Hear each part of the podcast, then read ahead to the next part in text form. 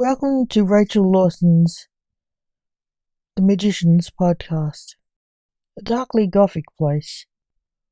Without further ado, I bid you adieu. The Magicians from his ashes. Like a phoenix from his ashes, he arose from his deathly hallows. The Reaper grew flesh, blood, and skin and from his handsome frame, draped in armour, grew wings of fire. They were the wings of the phoenix. Within him, he burned hot.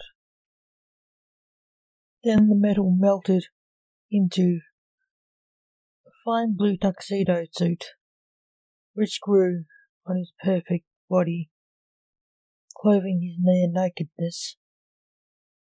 Meanwhile, the feathers on his face grew into a blue mask, not completely concealing his fine features.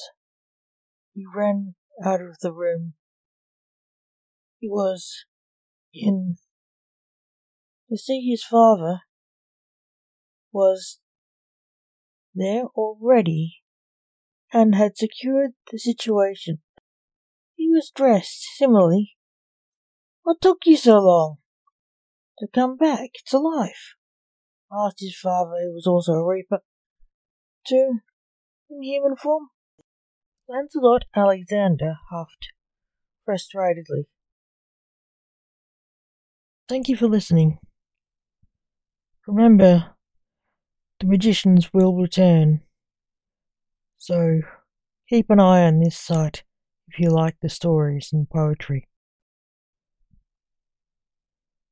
Without further ado, I bid you adieu.